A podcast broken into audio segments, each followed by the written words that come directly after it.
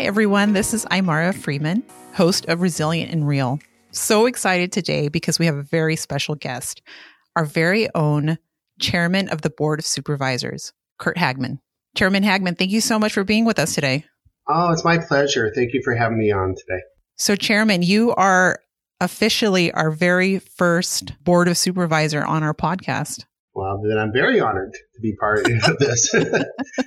I've been with San Bernardino County uh, a little over seven years. And in that time, uh, Chairman, I've seen you at several of our events. I think the first one that I saw you come out to was our recovery happens event that's hosted in September.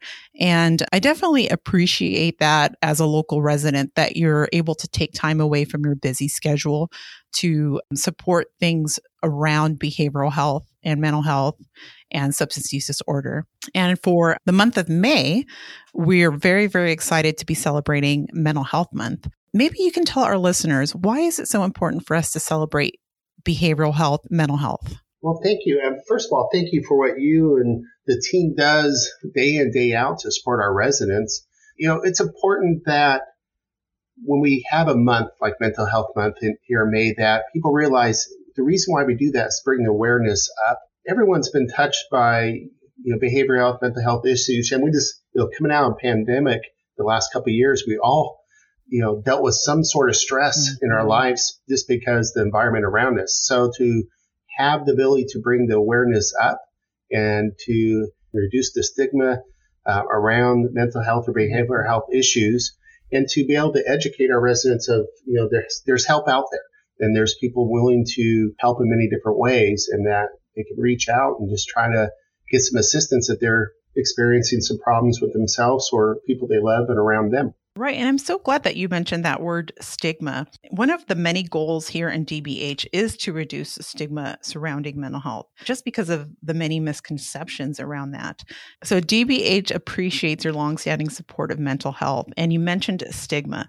Is there something that you're willing to share with our listeners today about how you've been personally impacted by mental health issues? I'll give a little further background. Actually, my college education was in psychology. And I think one of the misconceptions that the residents have is when you talk about mental health, they generally think it's someone who's, who has severe issues that may need medication or, you know, other kind of treatment. Where in reality, mental health is all of us in certain degrees. If, if, if you're a parent, you have kids, if you mm-hmm. lived through COVID lately, if you have a stressful job, we all have certain degrees of mental health that we need to figure out ways to help ourselves out.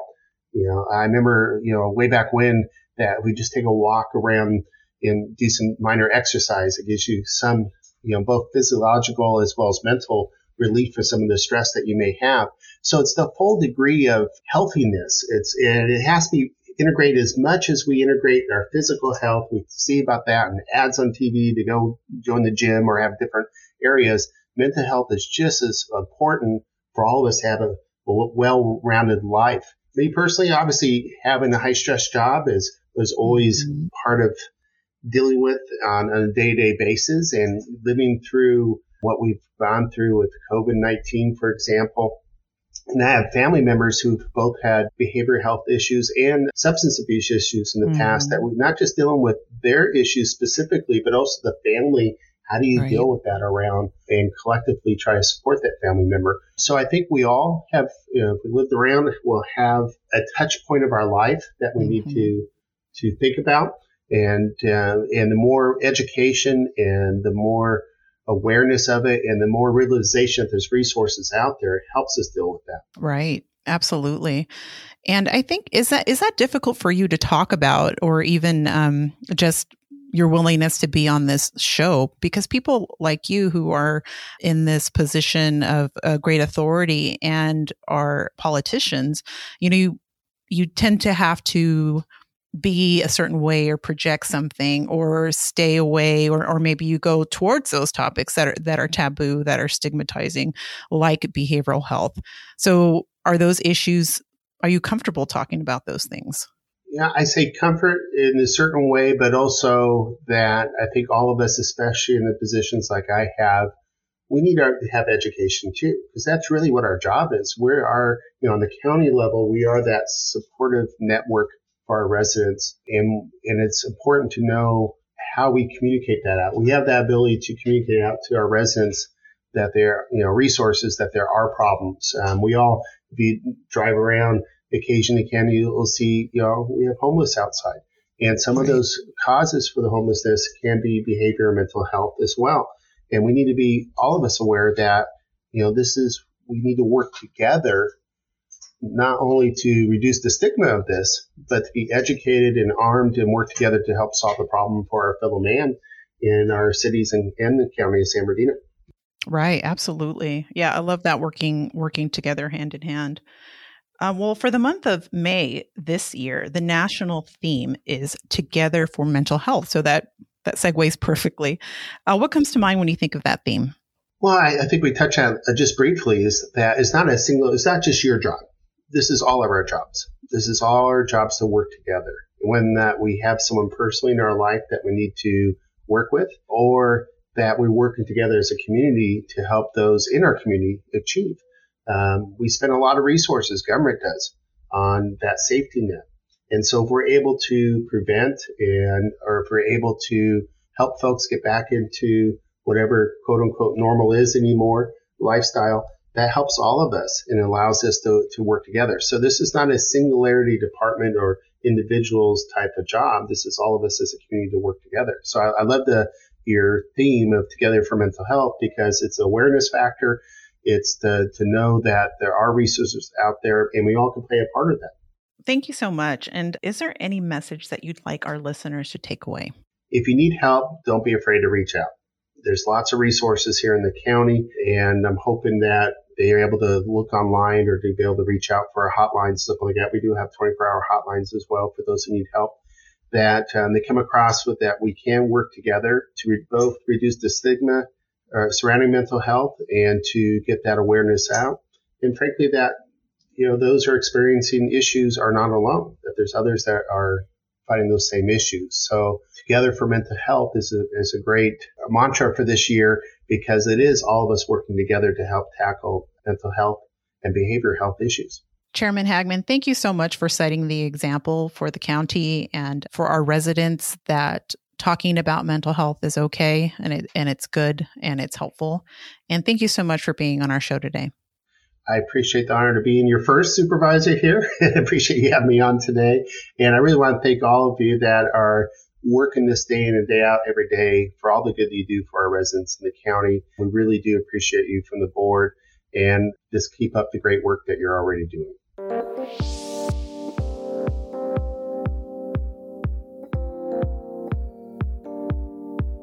We have a very special guest Vice Chair Supervisor Dawn Rowe. Thank you so much for being with us here today. Good morning, and thank you for having me. So, I don't know if you know this, but our podcast is actually listened to in, I think, 80 different cities, a couple different states, and a couple different countries. So, for those of our listeners who are listening maybe from India or Europe, can you tell them a little bit about yourself? Oh, sure. I was born and raised in Southern California, met and married my late husband, who was in the Marine Corps, and the Marine Corps took us around to different parts of the U.S. And notably, we landed in the Morongo Basin up in Yucca Valley while he was stationed in 29 Palms. And in 2004, he was unfortunately killed in Iraq by a roadside bomb. And my kids and I made the Morongo Basin our home because at that time, it was the only place where we could really afford to live and we liked the community. So I became entrenched in San Bernardino County. I got involved in local politics because of some land use frustrations that I had in building a house. And through various opportunities and uh, just kind of different ventures, I ended up serving in local politics at the council level and then got involved in state and federal, never knew a thing about the county and ran for the opening for supervisor. And I'm learning as I go. How long have you been supervisor now? I was appointed in December of 2018, which sometimes feels like yesterday and sometimes feels like about a decade ago. Yeah, I myself, I'm like, I really like politics too. I mean, I don't know if like is the right word, but I'm definitely like passionate about the freedoms that we have living in the United States. My aunt actually ran for mayor of the city of Beaumont and she ended up winning. And I asked her one time, like, how did you do it? She's like, I just went door to door and, and, and knocked and then asked everyone I knew to vote for me and I won. And I was like, wow. Oh, that's very cool. It's not that easy, right? Uh, no, you know, I did actually, I didn't knock on any doors, but at that time I was involved in my church ministry, the kids' is different sports and athletics and booster clubs and different political clubs. And so I somehow got well connected in the community. So instead of knocking on doors, I did it on the football and the soccer field. I think that's even better, right? Because you already have those connections with people. They trust you already. They, they at least know me and what I stand right. for. Right. Oh, that's that's encouraging. Maybe one day. Maybe one day I'll be running and then also, and I, this might not be, uh, please correct me, but I think initially when I saw that you were running, I did a little bit of research. And do you have a marketing or PR background? You know, my undergrad is, I started off studying journalism as an undergrad. And I took a class that told me I'd be making fifteen to seventeen thousand a year when I graduated. So I quickly added a double major of public relations graduated with my bachelor my bachelor's then i had the the double major of journalism and pr and then oddly enough, my stepmom was a flight attendant for United. And as long as I was in school, I could fly free as a dependent. So I went right on to grad school and got my master's in marketing sort of as a, a dual purpose to be able to still travel and explore the world as well as get an advanced degree. Wow, that is awesome. So the more I'm I'm talking with you, the more I feel like um, this might be a reality for me. This might be my future. and Ashley's all excited too because Ashley's, you know, we're like the two PR people in our agency and we get geeked out about stuff like this. So um, I'm happy to be talking to you today for sure. oh, it was such a fun background and great to have um, as a foundation for really anything that yes. you go into. Right. Kind of um, circling back on our topic for today, May is Mental Health Month. And I also would like to definitely thank and honor your late husband for his service and also for, for yours. I think, you know, military families go through a lot as well, a lot of stress. And that time, and even till today, now as a supervisor and dealing with COVID and all that it brought, how important is self care to you? You know, it's interesting. Prior to my husband's death, I would probably tell you that I wasn't even aware of self care. I mean, I guess if I thought if I Googled it and researched it, that would make sense to me.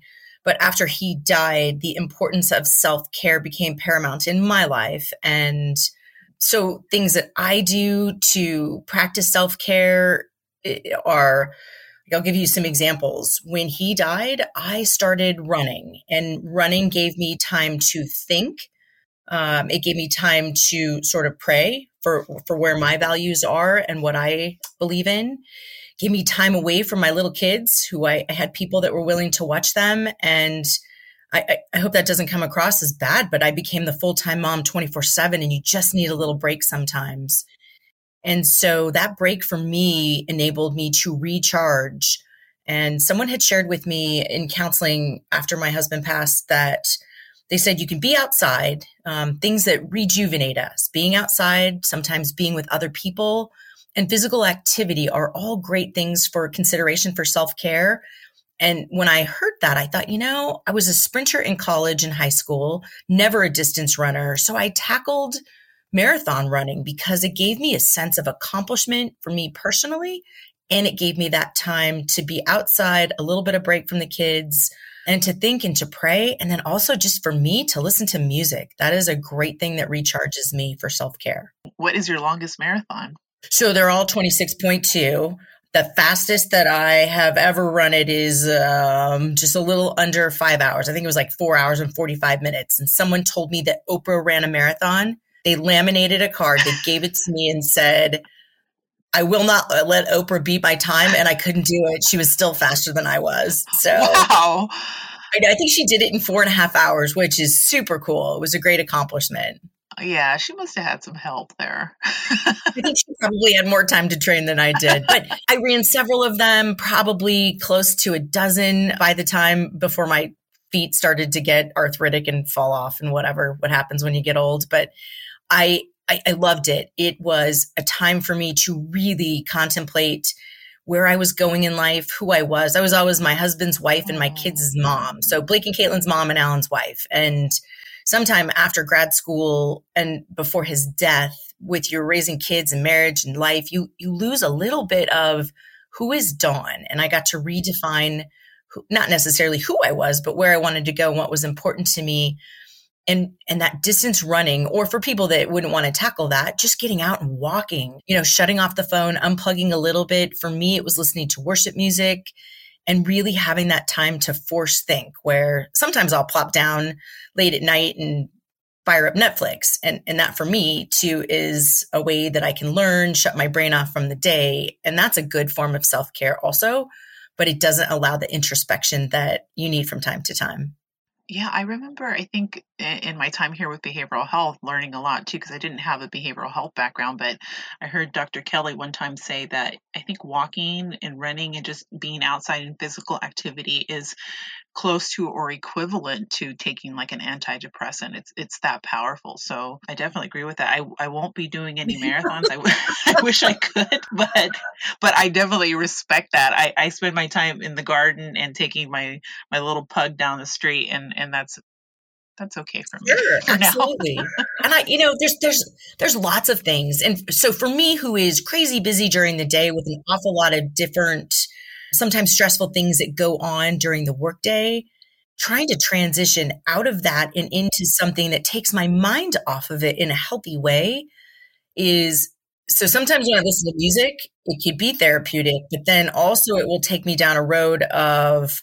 contemplation that maybe that's not as good. So cooking, like I love to cook. Sometimes I find it hard to find the time to cook with the job but knowing and prepping and planning and then you get into it right and then you're pulling up recipes and you're looking at things and your mind is distracted from the day's event in a healthy way so with the pandemic really i think all a lot of eyes were on the board of supervisors and the meetings and i think you know at least in my experience here i've never seen it quite so busy or excited it's not the right word just people there with a lot of opinions and a lot of people that, you know, maybe in the past didn't get involved in politics. I know my husband one time said something at a school board meeting and he was like, you know, yelling and screaming and doing all the, of these things, they, they don't help like they don't help either side. So can we just all be, you know, professional and be respectful of one another no matter where you stand like on the spectrum of this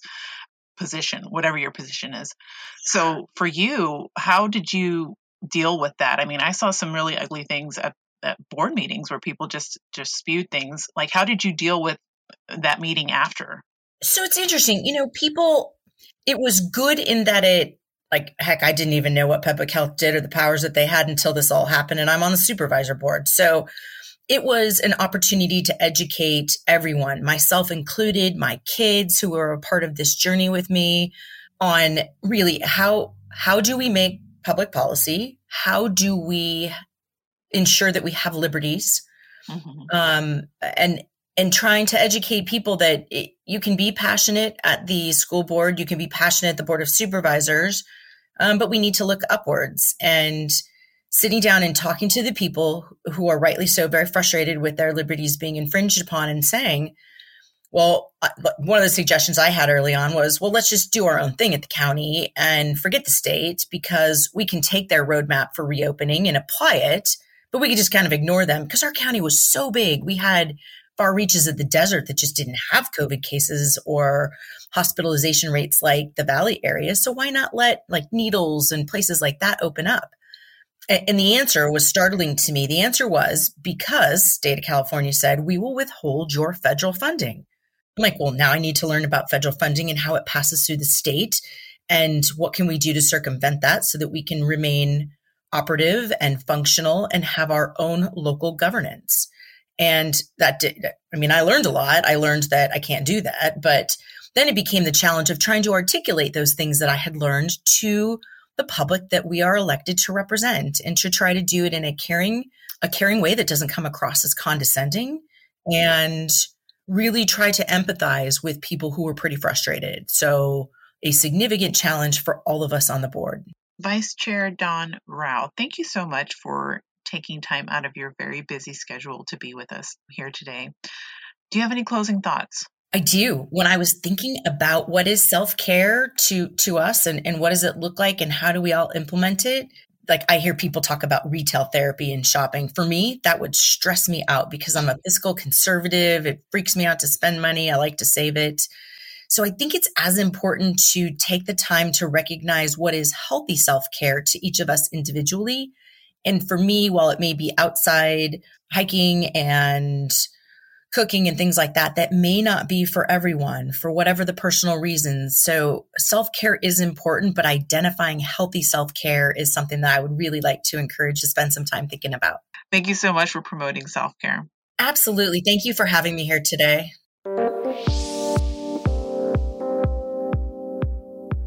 Thank you for listening to another episode of Resilient and Real. As always, if you'd like to share your story on the podcast or have any feedback, we'd love to hear from you. Send us an email at dbh publicrelations at dbh.sbcounty.gov. Remember to follow us on social media for all things DBH. Until next time, live life resilient and real.